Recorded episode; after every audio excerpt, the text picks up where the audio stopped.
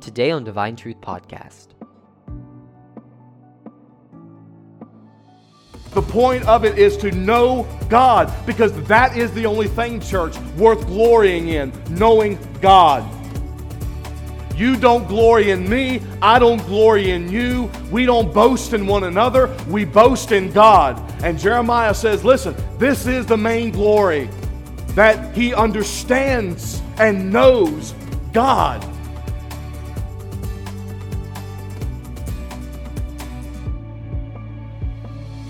This is the Divine Truth Podcast, a ministry of Emmanuel Baptist Church in beautiful Central Virginia. This podcast is for the purpose of teaching God's people through the verse by verse exposition live from the pulpit of Emmanuel Baptist Church. We pray that the Word of God richly blesses you as you hear it proclaimed.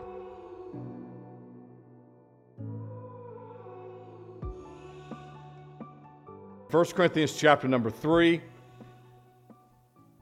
beginning in verse number 18. Paul says, Let no man deceive himself. If any man among you seemeth to be wise in this world, let him become a fool that he may be wise. For the wisdom of this world is foolishness with God. For it is written, He taketh the wise in their own craftiness. And again, the Lord knoweth the thoughts of the wise, that they are vain. Therefore, let no man glory in men, for all things are yours. Whether Paul or Apollos or Cephas or the world or life or death or things present or things to come, all are yours. And ye are Christ's, and Christ is God's. This is the Word of God. Let's pray. Father, we ask you, Lord God, that you would teach us your truth. We pray in Christ's name. Amen. Thank you very much. You may be seated. The church at Corinth, as we've seen together in the past, the church at Corinth had much problem with division. Paul has referred to this division on a number of occasions. He spent a good part of chapter 1 uh, speaking in regard to the divisions that existed in the Corinthian church. Uh, they just couldn't agree on anything. And folks, let me say that there's probably nothing in the world, in the life of the church, any more ugly than for God's people just not to be able to get along. If anybody on this earth should be able to get, be able to get along, it should be God's people. And that doesn't mean that we're robots. That doesn't mean that we all share the same opinions about everything, the same thoughts about everything. But it does mean that even if we have differing thoughts about something, it means that still means that we can be respectful and we can be loving and we can be godly toward one another and we can be a unified church. Unity, as I've said to you many times, does not, be, does not mean that everybody has the exact same th- thought, thoughts about every single thing. It just means that people get along even though they have differing ideas about things. Uh, I've told you before, uh, I'm familiar with a church that some years ago uh, had, was going through a two or three year stint where they had no pastor. And that is real brutal for a church. When a church has no under shepherd, that's a very brutal time for the church. It's a time because when the shepherd is gone, what happens to the sheep? The sheep begin to scatter. And so when a church goes through a time of no pastor, it is a very hard time for that church. And if that church survives having no pastor, having no leadership for that length of time, it is simply by the grace of Almighty God that they do because it's not a pleasant thing whatsoever. And the reason I know is because I was involved, at least in the school, of a church that had lost their pastor. And, uh, you know, some of that in- inevitably bleeds over into the school. You hear about things, it just, you know, you just can't help but that, for that to happen. And this church went through a period of about two years, maybe a little longer, that they had no pastor. And there began to be infighting to the, in, the church, and there began to be problems in the church to, to such a degree that you had, you, they divided the sanctuary up in teams. Team A and Team B. I'm not going to say the spiritual side and the unspiritual side because both sides were ungodly. But it was team A and team B.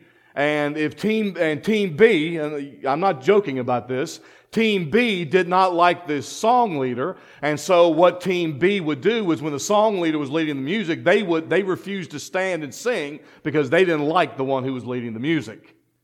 Folks, that is, and normally what happens is divisions in the church happen over silly things. They usually, you, if you've ever been involved in a situation, unfortunate for you, but if you've ever been involved in a situation, which I suppose all of us have to one degree or another, uh, been involved in a situation where there's been some sort of division in the church, isn't it usually about silly things? It really, really is. Usually it's never about doctrine, you know, the things that matter. It's usually never about doctrine. It's usually about what's the number one thing you think division is over in the church? Money.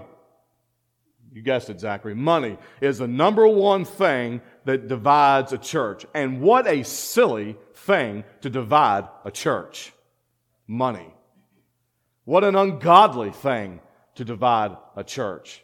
The second most popular thing that divides a church is personality. Personality.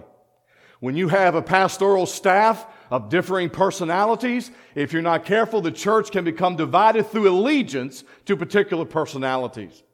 But I think more so than personalities and more so than money, because like I said, church, rarely will you find a church divides over doctrine.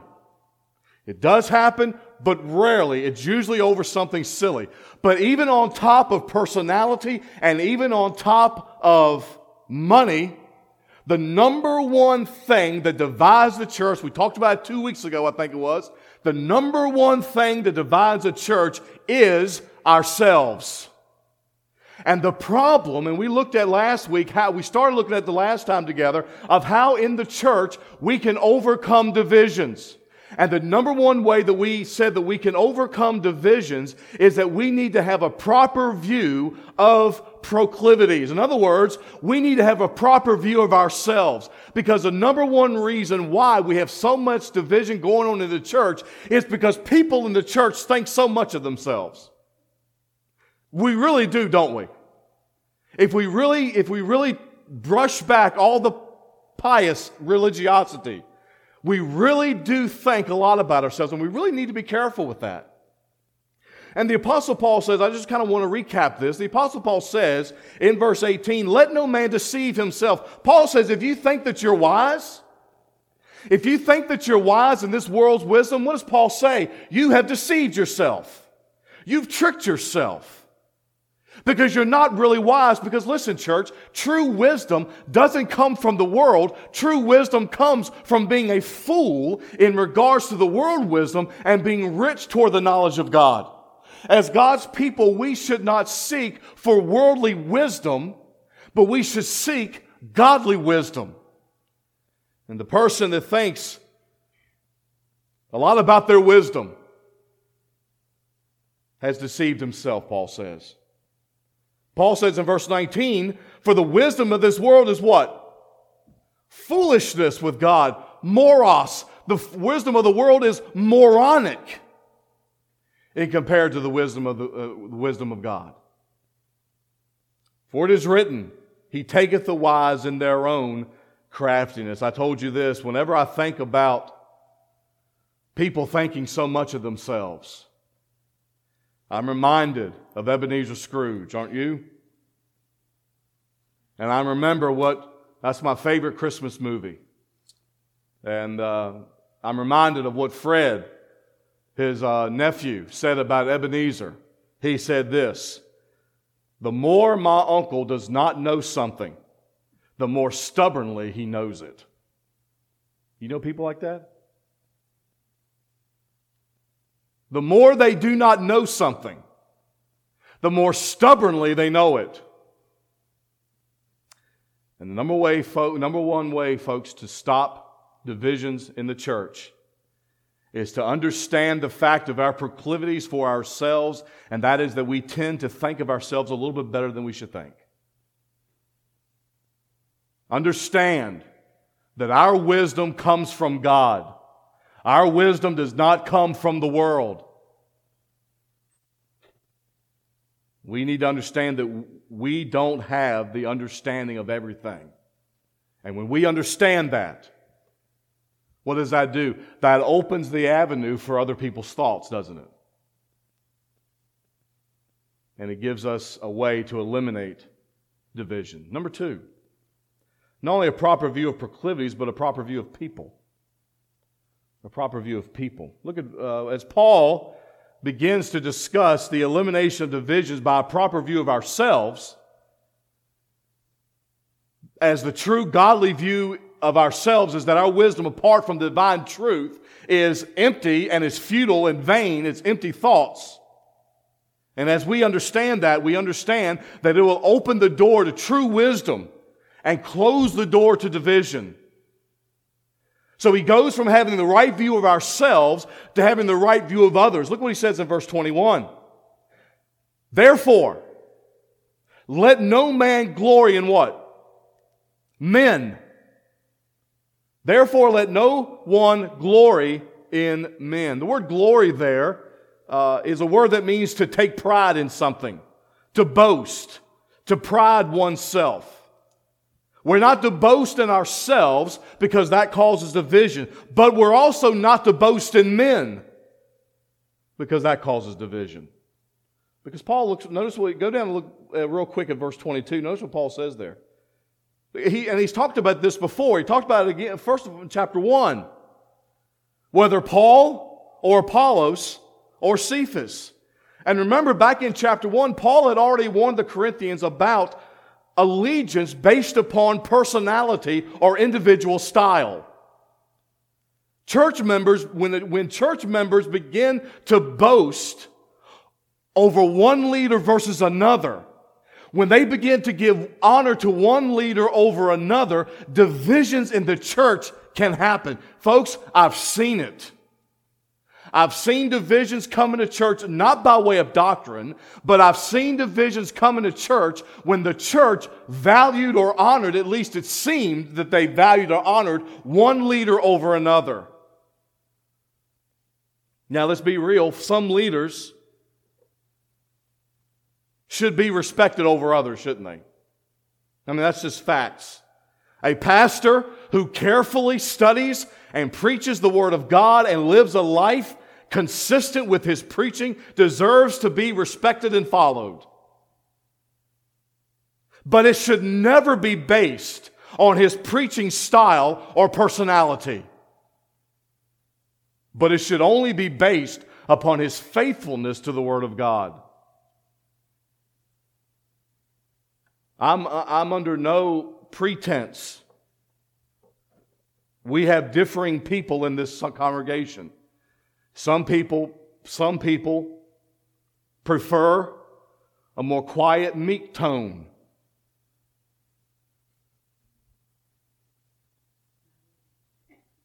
Well, that's just because she can't hear. Some people, some people uh, like a more animated style.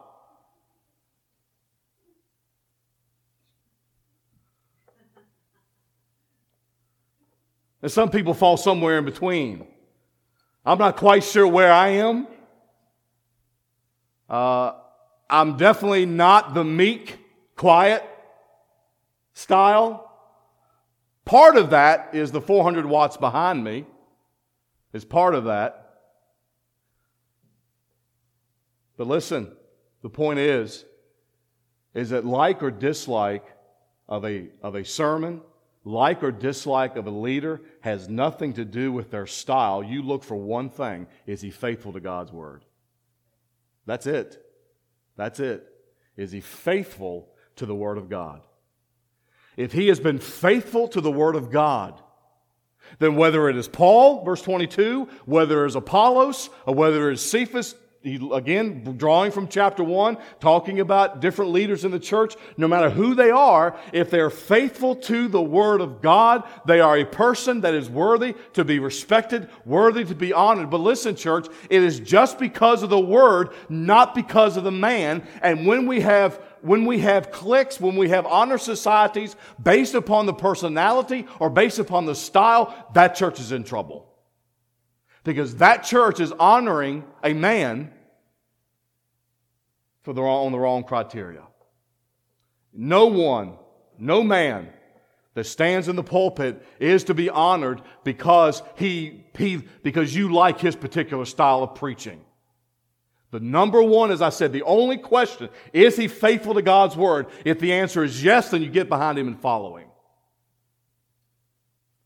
Well, I don't like what he always says. Well, guess what? He probably doesn't like what God tells him all the time either. But if he's faithful to the Word of God, you get behind that man and you follow him. But because of his faithfulness to God's Word, not because of his personality, not because of his style. Jeremiah says, Jeremiah chapter 9, verse 24, but let him that glorieth glory in this. Okay? Let him that glorieth glory in this. What is that? That he understandeth and knoweth me. Folks, listen, that is the number one criteria in my life. That is the number one criteria in your life to reach the point where we know God. And God says through the prophet Jeremiah, if there's going to be anything that you glory in, you glory or you boast in this, that you know me. That's all that matters, church, is that we know God. Not that we know about God, but the only thing that matters is that we know God. And our purpose every week as we open up the bread of life, the Word of God, is to dig into the words of God, verse by verse, word by word, and letter by letter if need be, so that we can know God. That's the point. The point is not to spend an hour watching an animated preacher flap his arms, but the point of it is to know God, because that is the only thing, church, worth glorying in, knowing God. You don't glory in me. I don't glory in you. We don't boast in one another. We boast in God. And Jeremiah says, listen, this is the main glory that he understands and knows God. And listen, there's going to be things about God that we don't understand. There's going to be things about God that are too deep, they're going to be too high for us to be able to understand that's true. But we need to glory in the fact that we understand about God what He has revealed to us in His Word. Jeremiah says, Listen, let him that glorieth glory in this, that he understandeth and knoweth me that I am Yahweh. I am the Lord. I am the self sufficient God, which exercises loving kindness, judgment, and righteousness in the earth. For in these things I delight, saith the Lord. And because glorying in men, glorying in style, glorying in personality can bring such division in the church. We're not to glory in them. Church, listen, we're to glory in God. And if a church will glory in God and not glory in their leaders and not glory in themselves, you don't have to worry about a church being divided, do you? We'll be a church that is unified because our number one objective will be to glorify God. I, I could ask any one of you as we uh, out in the auditorium tonight, I could probably ask every one of you, even down to my dear wife. I'm not going to, but I could. Do we see eye to eye on everything? From that snicker, you probably could tell that no, we don't see eye to eye on every single thing. I'm waiting. I'm patient. And I'll wait. I'll wait. I don't glory in my wisdom, Shirley, but I'll wait for her to catch up.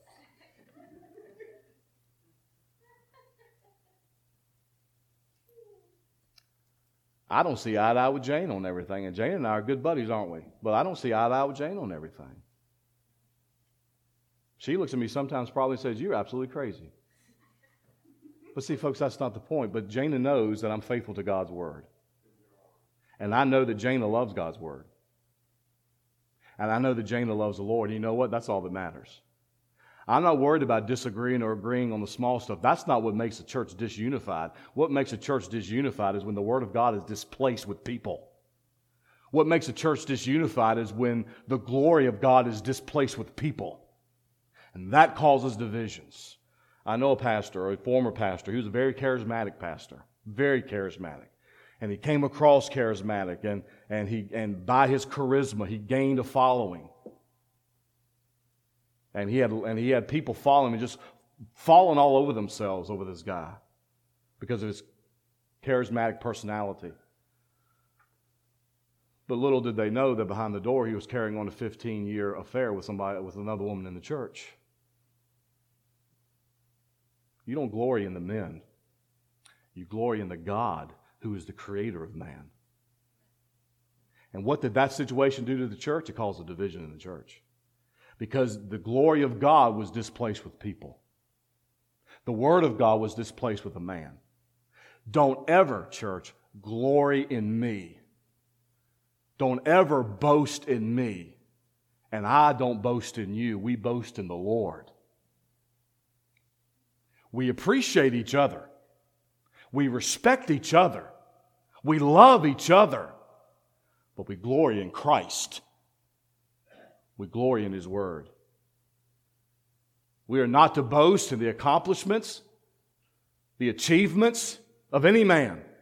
Now, that's not to say that we're not to congratulate people.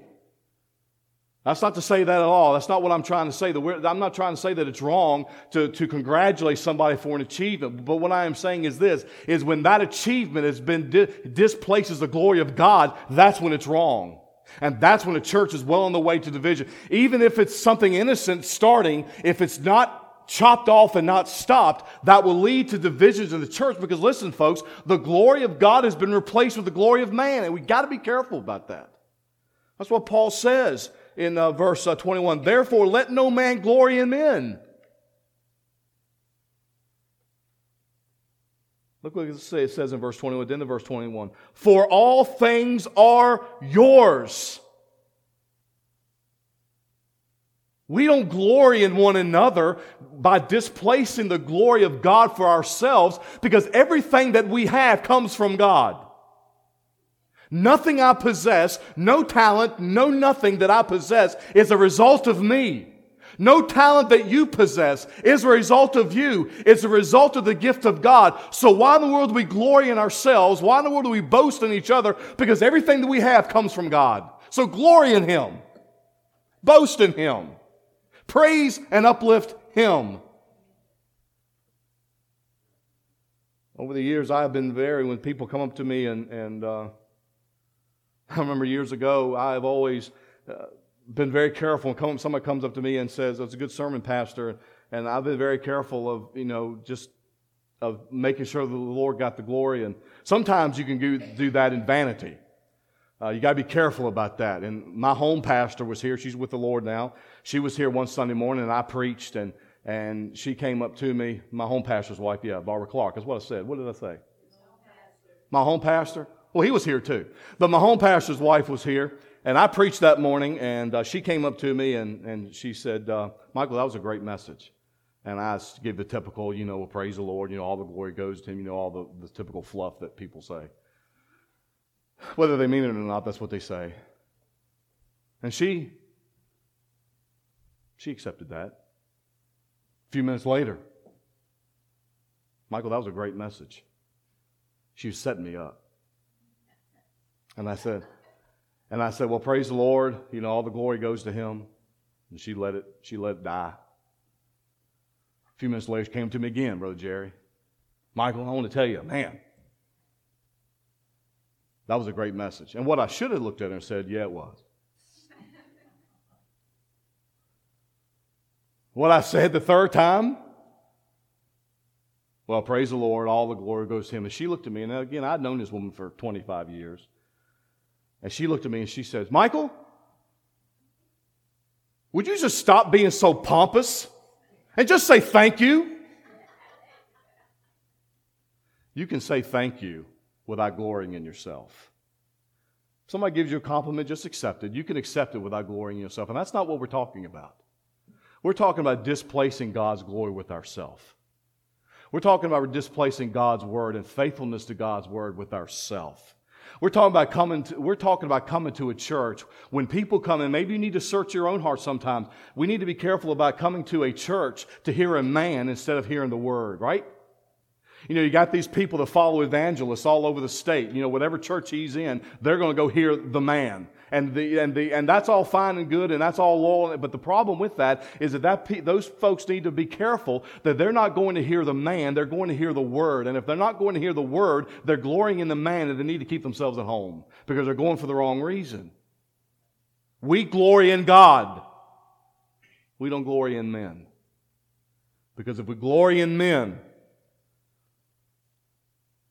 then that will cause divisions. And a way that we can eliminate division is to have a proper view of people. Let no man glory in men. Because everything that man has, or for that matter, doesn't have, is from God.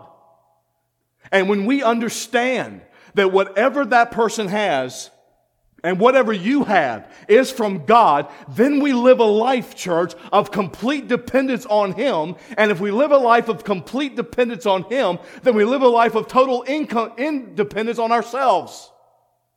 And if I'm not dependent on myself, then I don't boast in myself.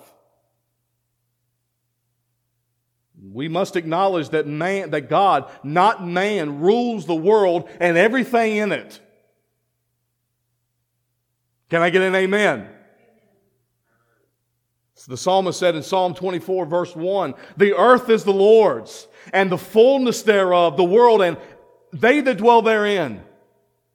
Everything belongs to the Lord. And that's why we don't glory in men. And since all things are His, personalities, uh, abilities, strengths, weaknesses, since they, since they all belong to Him, we are not to boast in anyone as if somehow those abilities reside in them. And thereby having a potential for the division in the church. Because when a congregation is divided over allegiance to people, whether it be a, whether it be a leader who is fluent in the pulpit or a church member who is winsome and charitable. We are commanded, church, to have a proper view of people. And the proper view of people is let no man glory in men. Don't boast in each other. Boast in Christ. Boast in Christ. Because everything is from Him. Number three, we need to have a proper view of possessions, proclivities, people, and possessions. And the point of Paul here is that God is the absolute sovereign of it all. He is the one that's absolutely, church, in control of absolutely everything. There is nothing that's outside of the realm of God's sovereign control. Everything is because of Him, everything is by Him, everything is for Him, and everything is for His glory. This is, this is just a continuating thought of Paul in verse 22, the latter part of verse 22, or the world, he says there, or life, or death, or things present, or things to come. Everything is of the Lord. Everything we possess is from God. And the world is ours, even now. And though we will possess it in a much richer way in the millennial kingdom, it is ours now. The earth was made for who? The world was made for man. And though it is still in the grip at this moment of the evil one, it will someday belong to us finally. But even though the world seems to be in the grip of the evil one, who is still in control? God is still in control. We were talking today in Sunday school this morning about the fact can you imagine what would have been the end of the book of Job had Job not believed in the absolute sovereignty of God? If Job did not believe that God was in absolute control of everything that took place in his life, what do you think the closing chapters of the book of Job would have been like? But because Job did believe in the absolute sovereignty of God and the absolute, and he, and, and he became to appreciate that more, didn't he? And he came to appreciate the absolute freedom of God to move about his creation as he wills. Because that, folks, is the second part of sovereignty. It's one thing to say God is in control, but it's another thing to say that because God is in control, God can move freely amongst His creation as He wishes. But listen, folks, we can't take away His freedom and then say He is sovereign at the same time. Because He is in control, He does have the power to move and act freely among His creation as He wants. What he says is that the world is yours. Not only the world, but all life is ours. And of course, Paul here in, in this passage is speaking about spiritual life. We have, church, new life in Christ. The quality of our life that we have in Christ will never be tarnished. It will never diminish and it will never be lost. And that life is ours now. But it's not because of man. It's not because of man's wisdom. It's because of God. And so, as Paul continues this thought, he says, Listen, you need to be careful that you aren't divided. And a way to stop divisions is to recognize that everything that you have comes from God. All of your world, all of your life, whether you're alive or whether you're dead, is the gift of God. Your spiritual life, your new life, is God's that He's given to you. Jesus said in John uh, chapter 14, in verse 23, Jesus answered and said unto him, If a man love me, he will keep my words. You see that? Don't say you love God when you disobey his law. God's Jesus says if you if a man love me, here's the proof of his love, church. What is that? He will keep my words. And what are his words? The scriptures. If a man love me, he will keep my words, and my Father will love him. And he will come unto him and make our abode with him. What does that say, folks? That says basically this. If a man doesn't obey God's word, it's because a man does not have real, true spiritual life within him. Because it is the person that keeps the words of God that God comes and makes his abode in him. The person that obeys. The person that does not, I'm not saying perf- Jesus isn't talking about perfection, but he's talking about as a habit of life, as a total desire of life, is that you long to obey, you long to, you desire to obey the Word of God. That is your desire. That is your want to. That is your hope. Do you fail? Yes, you do. Do I fail? A whole lot. But the desire of our hearts as people of God is that the Word of God would, would reside in us and that we would be faithful to it. And that spiritual life that Paul talks about in verse 22 that's ours is fulfilled or shown in the fact that we obey God's word. I like what Peter says in 2 Peter chapter 1 verse 3. He says according as his divine power. Whose power? His divine power. You guys tracking me tonight?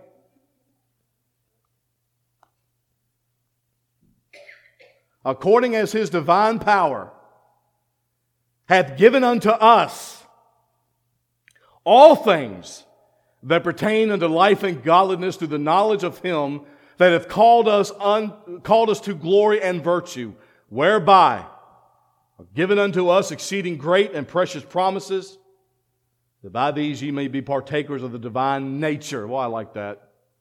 We are partakers of the divine nature. I have within me the divine nature of God. The light, listen, church, the, you're, you're saved here tonight. The life of God is in you.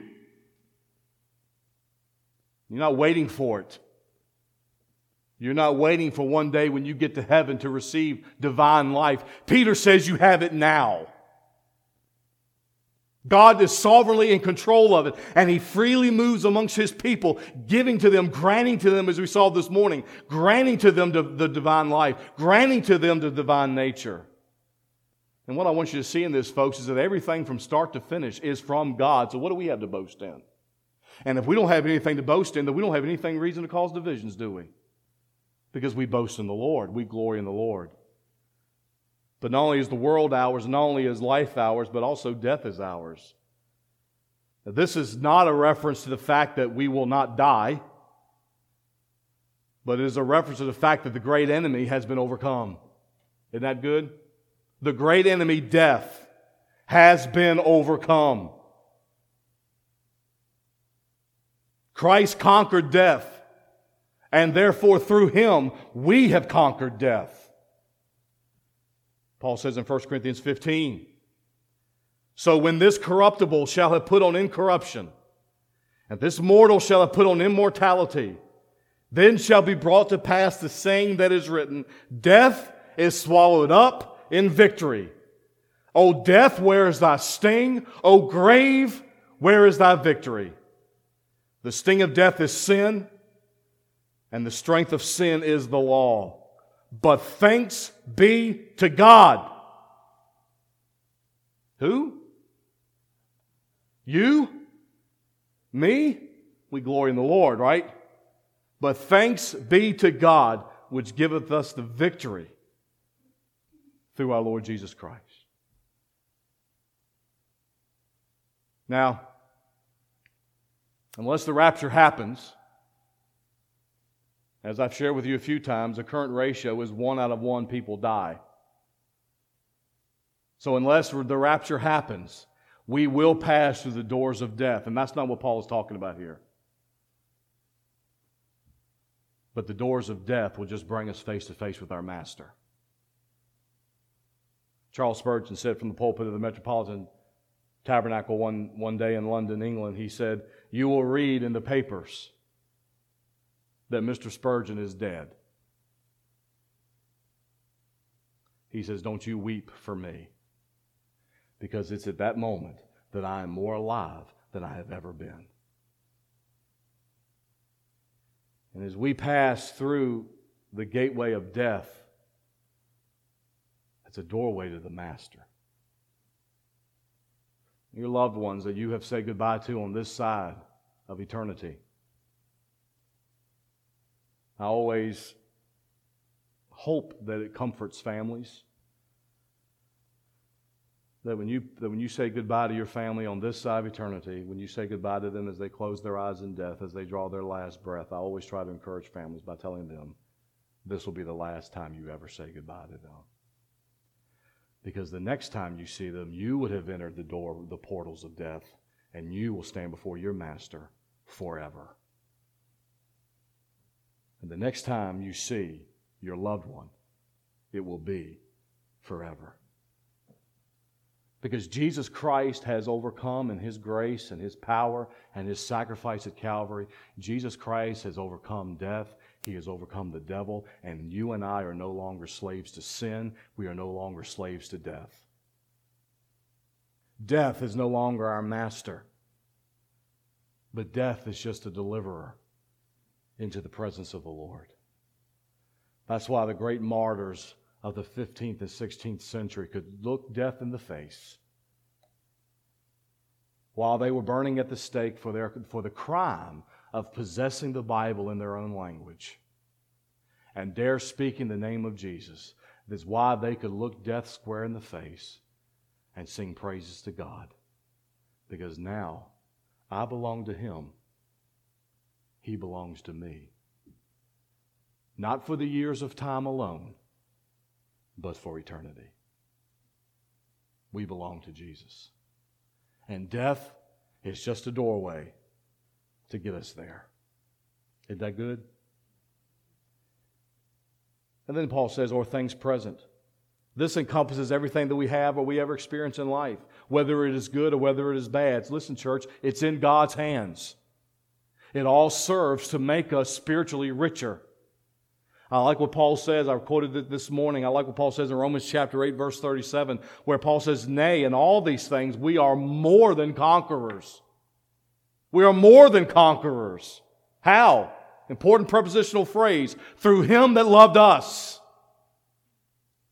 For I am persuaded that neither death, nor life, nor angels, nor principalities, nor things, pow- nor powers, nor things present, nor things to come, nor height, nor depth, nor any other creature. And that pretty much entails everything, doesn't it? can separate us from the love of God, which is in Christ Jesus our Lord. Listen, folks, your present life is in the hands of a sovereign God who freely moves amongst the life of his people. So boast in him. And when you boast in him, that eliminates division. That's the point. But then he says, or things to come. This speaks of our eternal blessedness in heaven. Boy, I can't wait. Can you? Boy, I can't wait. You know, there's things about heaven I don't understand. Tran- uh, you know, I don't understand transparent gold. You know, we walk on streets of gold and we believe that that's, those streets of gold are going to be transparent gold. And we say, well, why they're transparent gold? Because you'll be able to see the river of life under the street, so they've got to be transparent. And so I can't understand the, the transparent gold, so that really doesn't have a draw to me. You know what has a draw to me in heaven? The words of Fanny Crosby I want to see my Savior, first of all. Face to face with Christ, my Savior. Face to face, what will it be? A preacher was visiting Fanny Crosby one day and just had just in casual conversation, he inadvertently mentioned his her blindness. Immediately he began to apologize over himself for mentioning her blindness. And she says, Pastor, you don't need to apologize to me. Fanny Crosby says, I'm not sorry I'm blind. But because I am blind, the first face that these eyes will see will be the Son of God Himself. What an eternal blessing that we have waiting for us. And folks, I can't wait for the day when we will possess it. I want to see my Savior. I'm looking forward to not living a life that's filled with sin. I'm looking forward to the time that I don't struggle over the flesh.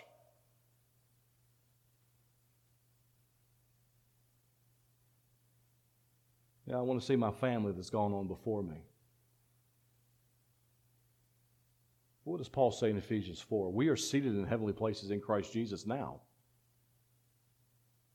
We don't need to wait to get to heaven, folks, to enjoy the blessedness of what we're of the place we're going to see. We can enjoy the blessedness of heaven now.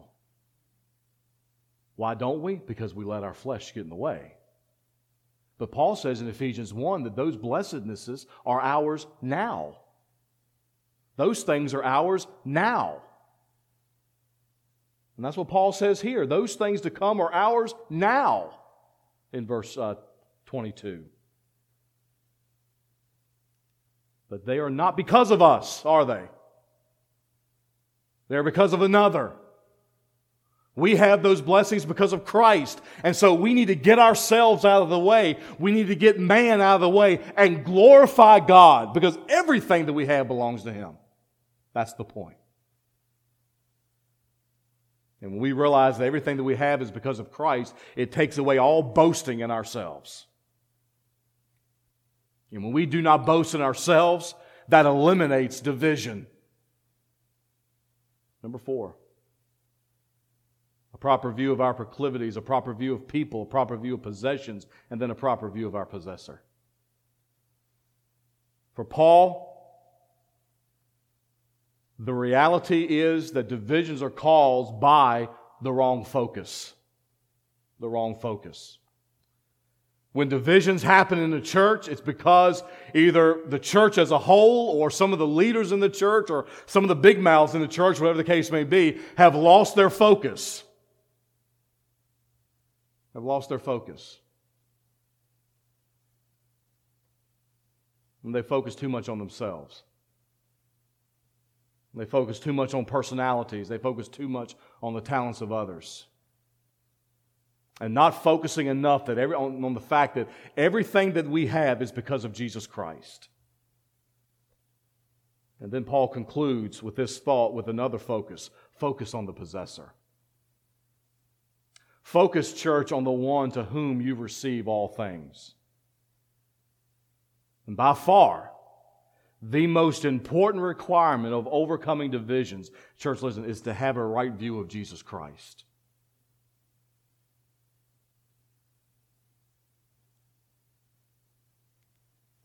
It is in reality the root, the root cause of all divisions. It begins when we take our eyes off of Jesus Christ. And therefore, putting our eyes back on Him will eliminate the division. Because as we keep our eyes on Him, we're keeping our eyes off of ourselves and off of other people, and we've got the correct focus on Him. And Paul says in verse 23 Ye are who? Ye are Christ's. Folks, as believers, we belong to who? We're not our, we're not our own anymore. We've been bought with a price. We've been bought with a price. In fact, we belong to each other.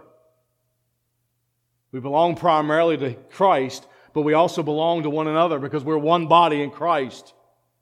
And since, we're, and since we all belong to, our, to each other, to try, to try to divide that of which we belong is really to do harm to yourself, isn't it? Why anybody would want to come into a church, a, a, body of which they are a part, and try to divide it is unfathomable to me. Because if you take the biblical definition of the body of Christ, the church, you're trying to harm yourself. People within the framework of the local church are one. And to try to divide that is to divide yourself. And what does Jesus Christ say in Matthew 12? That a house divided against itself cannot what? It cannot stand.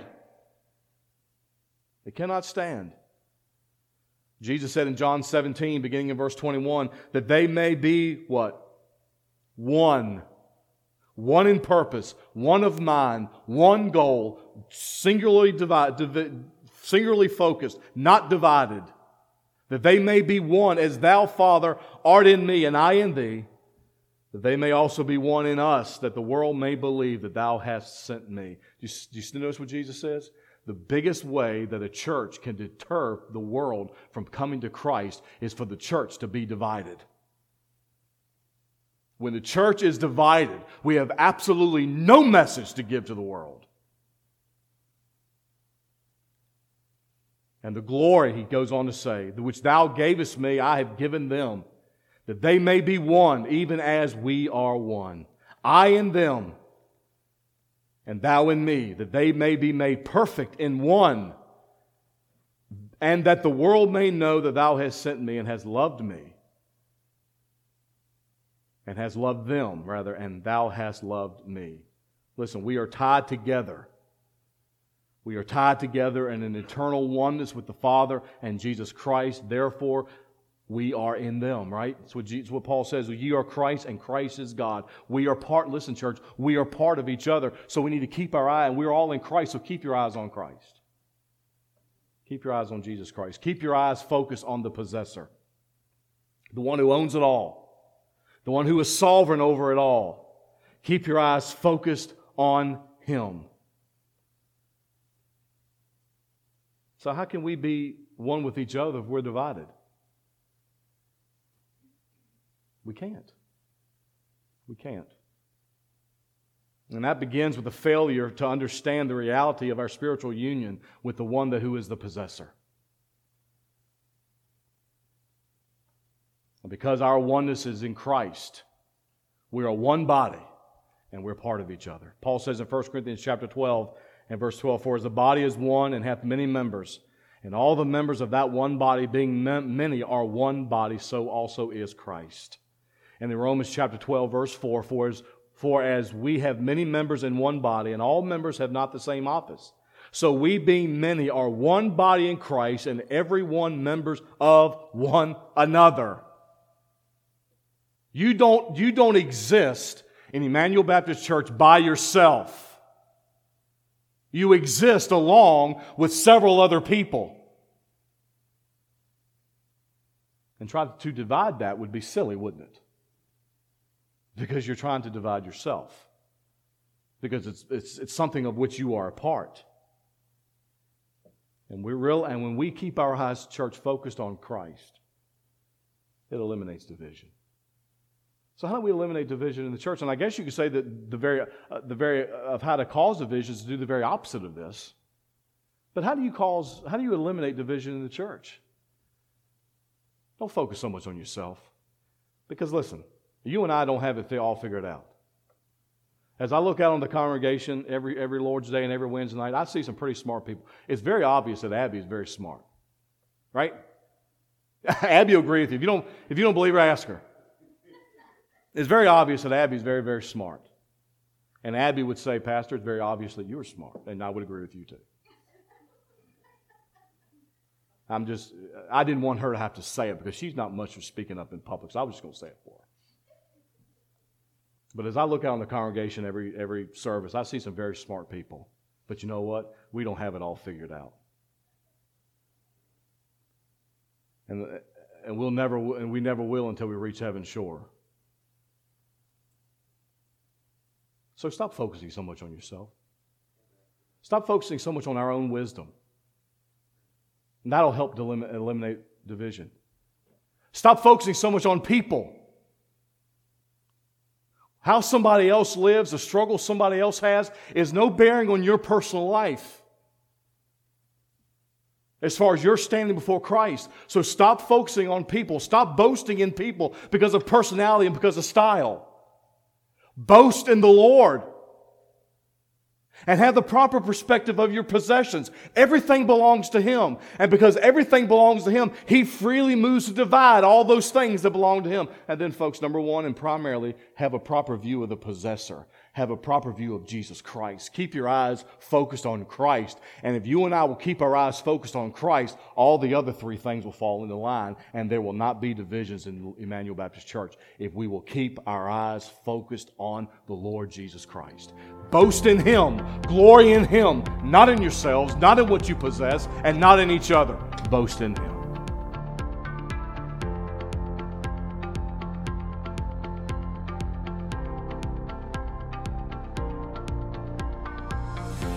Thank you for listening to Divine Truth Podcast. We pray that the Word of God has been a spiritual blessing to your soul. For more information about Emmanuel Baptist Church, please visit our website at www.ebcmineral.com. You can also find us on our Facebook page at Emmanuel Baptist Church. Our Lord's Day services are 10 and 11 a.m. as well as 6:30 p.m. We also have a Wednesday service at 6:30 p.m. We here at Emmanuel Baptist Church pray that the message of God's divine truth would always go from the cross through the church to the world until Christ comes. God bless you.